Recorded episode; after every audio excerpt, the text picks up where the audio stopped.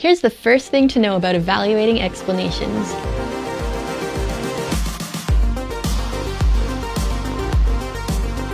Welcome to Critical Thinking Scan, where we look at how you can think about any faith challenging message and arrive at a biblical, logical conclusion yourself. I'm Patricia Engler, and today let's begin unpacking some tools you can use to evaluate theoretical explanations, which try to explain why something is the case or how something came to be. For instance, let's say you come home one day and find your front window is broken. Possible explanations may include a burglar smashed it, a baseball went through it, a UFO hit it, and so on. If you want to be Latin about it, the thing being explained, in this case a broken window, is called the explanandum, and the candidate explanations are called explanans. Knowing how to evaluate explanans comes in handy for thinking critically about everything from historical science interpretations to conspiracy theories. Now, one distinction to keep in mind is that explanations are not themselves arguments. Arguments present a set of reasons for why we should believe a conclusion is true, but explanations are themselves conclusions. For instance, you might conclude the window is broken because a burglar smashed it. Such statements form the basis for a certain type of argument called inference to the best explanation. These arguments adopt the structure O is an observable phenomenon and E is the best explanation for O. Therefore, E is most likely true. This involves a type of inductive reasoning called abduction, which reasons from little facts which we know are true to a broader explanation which may or may not be true. Because inductive processes cannot prove conclusions are true, abduction doesn't guarantee the best explanation is the right explanation, it's just the explanation which currently makes the most sense compared to all the other explanations that we know about. Now, when it comes to evaluating explanations, we can avoid some mistakes by applying that critical thinking hack of asking, is this message true or false because? For example, is an explanation true because it exists or false because it sounds weird and unbelievable? Not necessarily.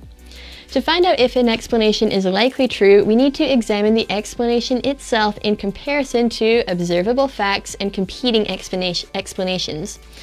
So, how do you compare explanations? By looking for the one with the most evidence? Well, the amount of evidence for an explanation, that is, the number of observable facts which are consistent with it, is definitely essential to consider. But, like my critical thinking textbook emphasized, it's not the only factor to consider.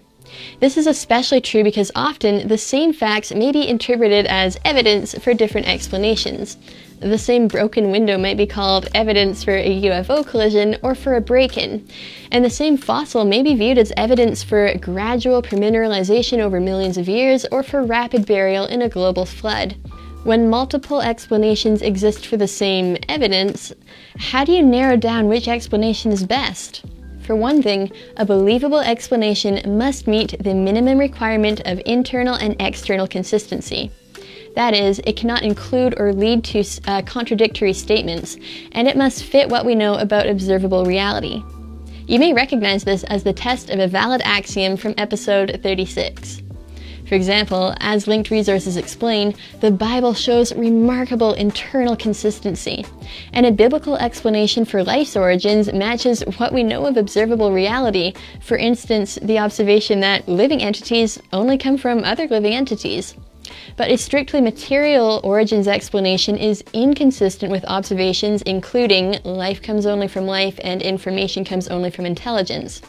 And it leads to internally inconsistent conclusions, such as believing in the necessary existence of immaterial laws of logic, when, as a linked article by Dr. Jason Lisle shows, such laws would have no foundation in a purely material universe. As these and many other examples you can find in the linked resources illustrate, a biblical worldview, but not a naturalistic one, passes the internal and external consistency tests for explaining the world around us. Well, what happens if multiple explanations meet that minimum internal and external consistency requirement? In that case, you can narrow down the explanations further with five other criteria which we'll unpack next time. Meanwhile, for more on how to think critically about faith challenging messages, you can access my other CT Scan episodes packed with tactics, tips, and tools that helped me as a Christian student at Secular University. Thank you for watching.